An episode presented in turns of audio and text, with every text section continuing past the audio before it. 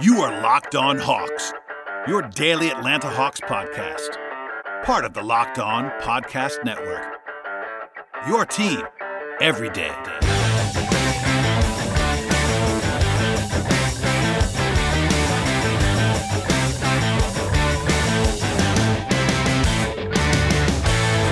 Hello, friends, and welcome to episode 484 of the Locked On Hawks podcast. I am your host, Brad Rowland. It is uh, deep into the night here on Friday evening as the Atlanta Hawks fell by a final score of 124 to 109 at the hands of the Oklahoma City Thunder on the road in Oklahoma City in this uh, on, on, this fine evening. And honestly, that's not a big surprise. And the, the, Thunder were 13 point favorites. This game teetered somewhere between 10 and 22 ish uh, for most of the second half. The big swing in the game was the second quarter, which, which we'll talk about here on the podcast. But uh, you know, in general, um, not a ton of surprising um, things. There were a couple of surprises, I will say on the whole, a pretty uh, status quo loss given the way that Vegas pegged this game and the way that you might think this game would go on the road. Last game of a road trip against a much better team. So that's sort of the backdrop of this thing. Also, the Hawks played without Jeremy Lin in this contest, which is definitely uh, noteworthy. He was uh, he was still questionable.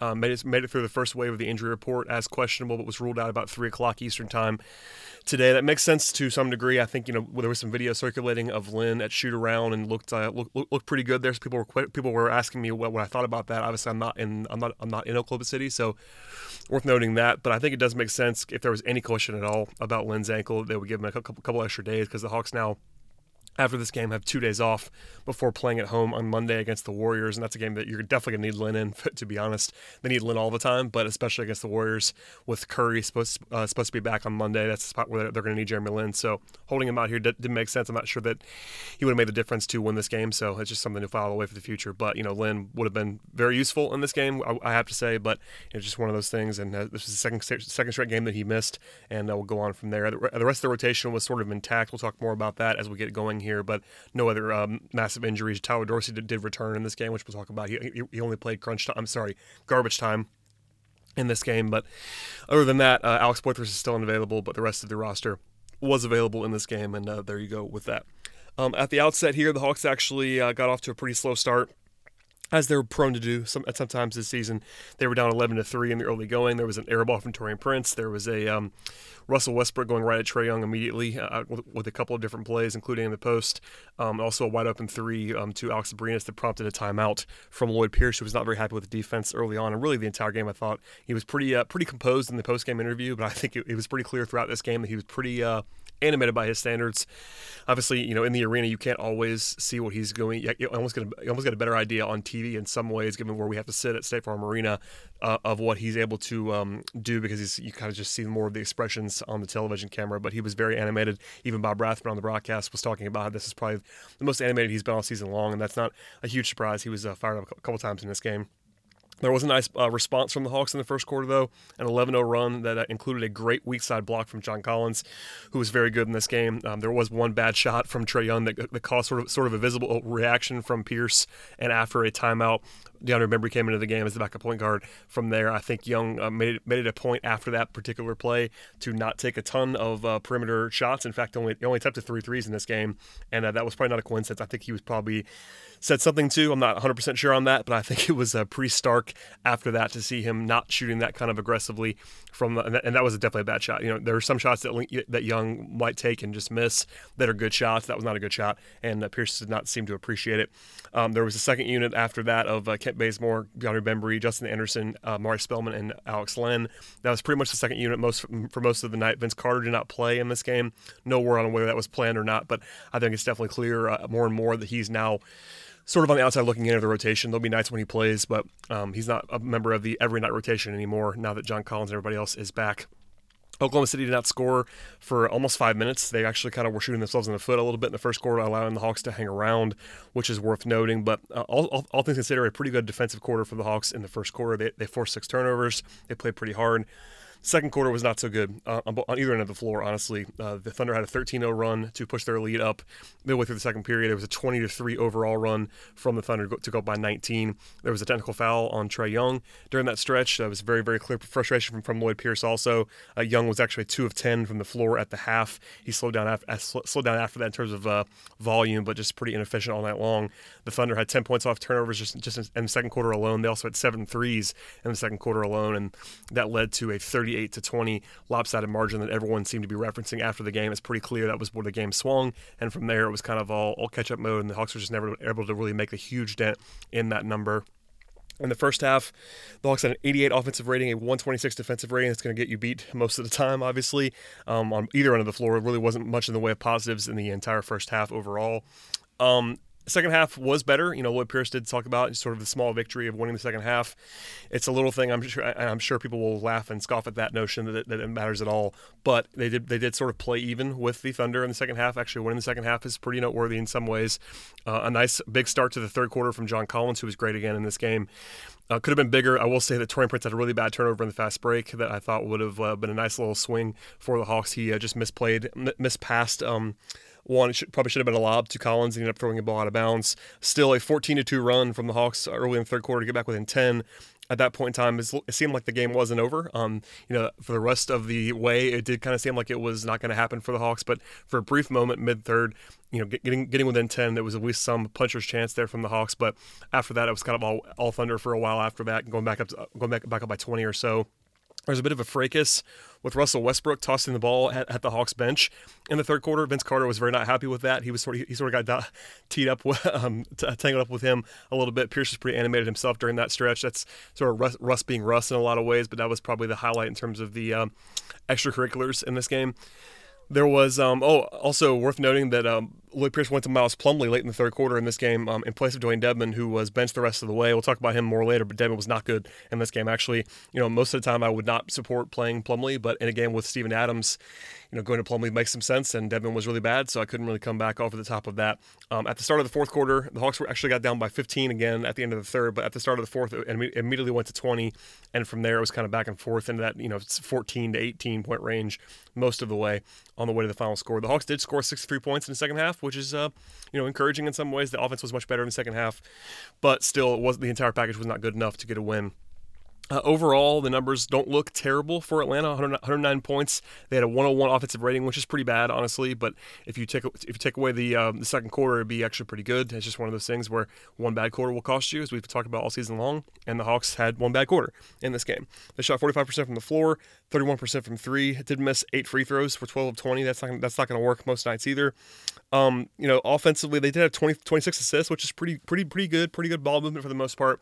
Uh, Pierce did reference after the game that he thought the Hawks made too many uh, home run plays, quote unquote, and that sort of led to their turnovers. That was the biggest issue for the Hawks offense this, in this game, and really for the defense as well, because they had 21 turnovers leading to 31 points for the Thunder.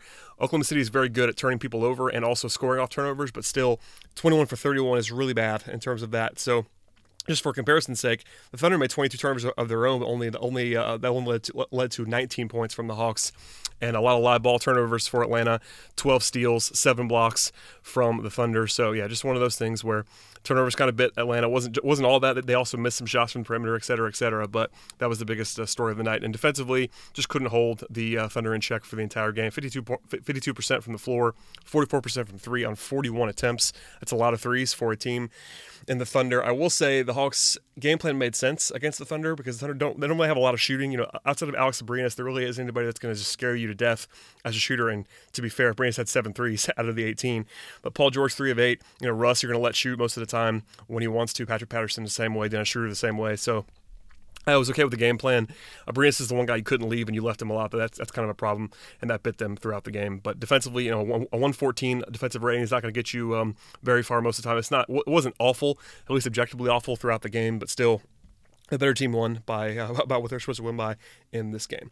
Before we get to the individual stuff, as we always do, I do want to take a moment to thank everybody for subscribing to the podcast and remind remind those who have not done that to go ahead and do that uh, just now. If you want to click on the subscribe button on whichever podcast player of choice that you have, Apple Podcast, Stitcher TuneIn Radio, Spotify, you know, Google Play, all those places that you like to listen to podcasts. We should be there. If we're not there, please let me know that and we'll get that fixed.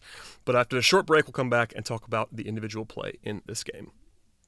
Okay, and we're back to talk about the individuals. We'll start on the bench in this game. The, um, the, the number one highlight guy on the bench was Alex Len, who I thought played very very well. 19 points, five rebounds, and an assist and a block shot for Len in 23 minutes. Seven of 14 from the floor, three of six from three. Something that good friend of the program Tyler Jones was pointing out to me during the game, and uh, rightly so, is that Len has not been hesitating. He's been shooting the ball when he's at, when he's asked to shoot it.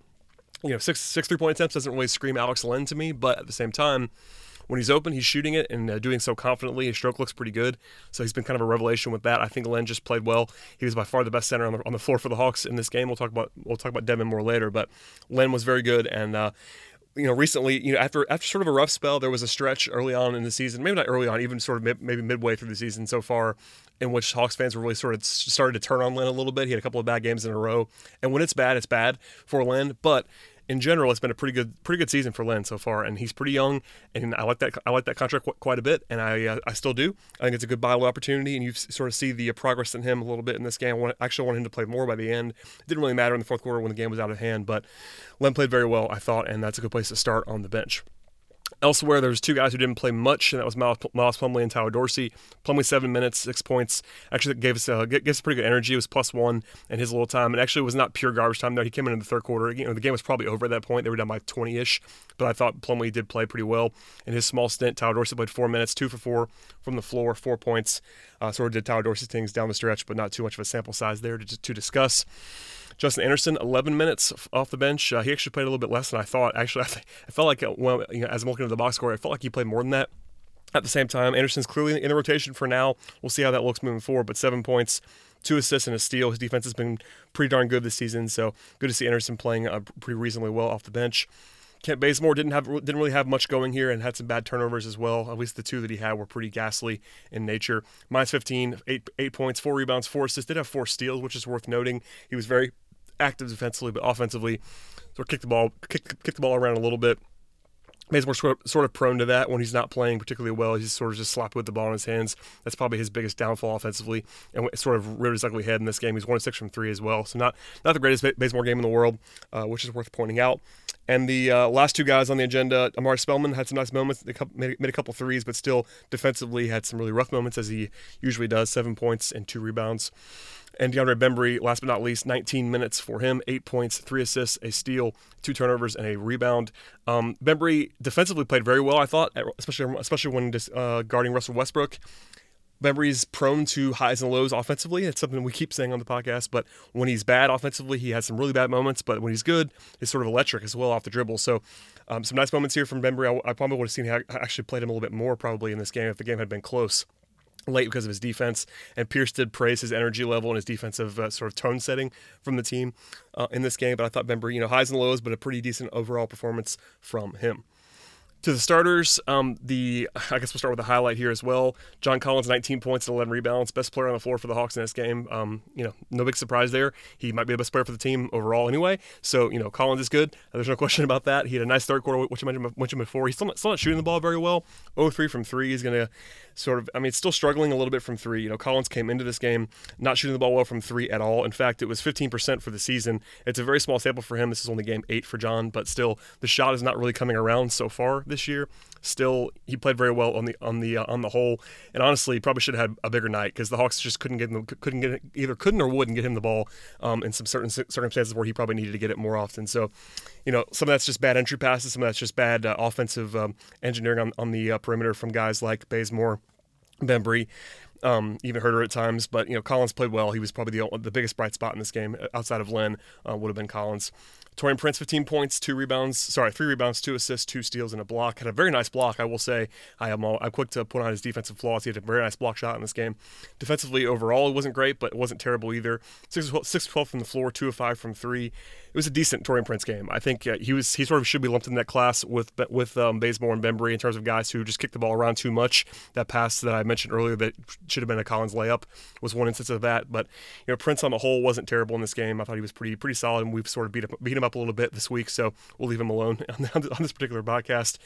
Trae Young, nine points, eight assists, four rebounds, and two turnovers. I didn't do too much on the homecoming story in advance of this game. I think a lot of people did that, which is fine. It was, it was his first game back in Oklahoma City uh, as a I guess full full blown pro regular season game. They did the Hawks did play in Tulsa in the preseason, which sort of gave a lot of that stuff as well. But you know, Young had a lot of family there, et cetera, et cetera. Didn't play particularly well here. You know, some nice some nice passing as he always has.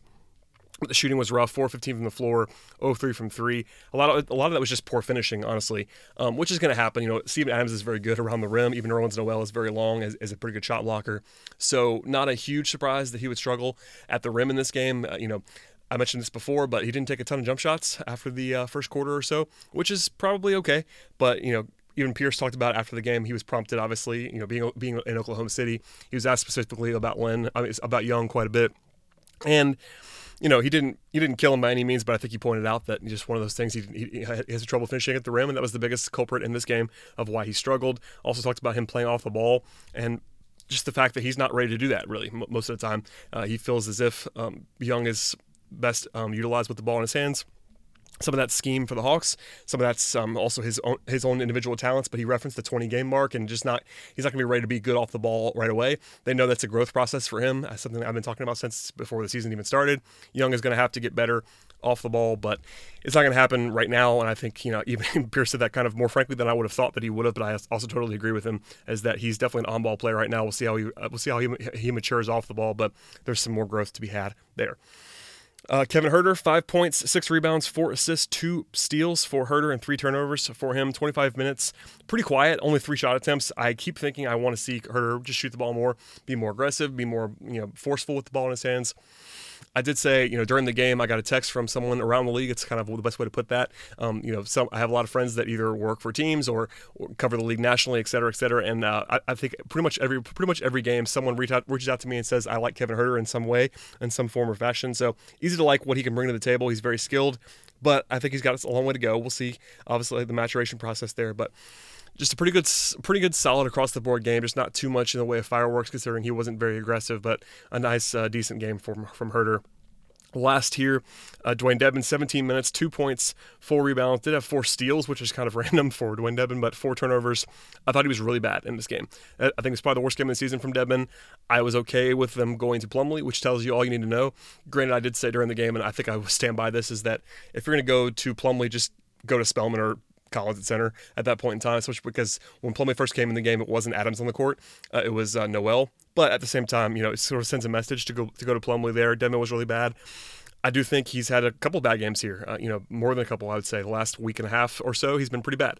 Um, I think Len's been playing better. There's no question about that. I was pretty vocal early in the season that Dedmon was the better player. He should be playing over Len at this point, I do think, you know, looking back and sort of taking the big picture view, I think if you asked me to win a game today, I probably would tell you Dedmon's still a better player than Len. With that said, Len's been playing better for the last week and a half, two weeks. So that's something to just keep in mind. And also, of course, Len is signed beyond the season and Dedmon is not. So a lot of dynamics in play there. You know, Len is known for his inconsistency, so this is probably a good eh, probably a good stretch from him. We'll probably see another bad stretch or two or three this season from Alex Len. But you know, Dedmon, just speaking for his, for his own self in this game he was very bad. This is maybe the worst game he's ever played in a Hawks uniform. I will say, and it's pretty pretty strong. I, have seen, I've seen them all over the last you know year and a half or so. Dedmon was really bad in this game, and I think the Plumlee thing was sort of the um, indicator of that. But I think well, well before that, I, both uh, Kevin Chouinard and I pointed that out. I believe uh, Tyler Jones did as well a couple times. Um, the guys who pay attention to this stuff very closely, Dedmon was just really struggling. It's kind of not a, not up for debate in this game. He was just bad, and that happens every once in a while. So um, that'll do it for today's podcast. Uh, um, I, I, apologize for being a little bit rushed. I'm still a little bit under the weather. Hopefully the voice is coming back. I think it sort of is, and I sound uh, pretty pretty normal at this point in time. So thanks for the patience on that. Um, it's Friday night. Uh, no podcast until at least Monday because of the fact that the Hawks are off this weekend. Unless something crazy happens, it might be a trade. I guess I'd be pretty surprised about that, given that it's just now December. But uh, you know, barring weirdness, no podcast until next week. But uh, please subscribe to the podcast. Please tell your friends about the podcast. Thank you for uh, listening to the show this week. It's been a very sort of a jam-packed week, starting with Tyler Jones and then mailbag stuff and three games. There's plenty of content to catch up on. If you missed it, um, most of it still stands up, I'm sure. So please go back and listen to that and subscribe and download. And uh, thank you for your patronage. We'll see you guys next week.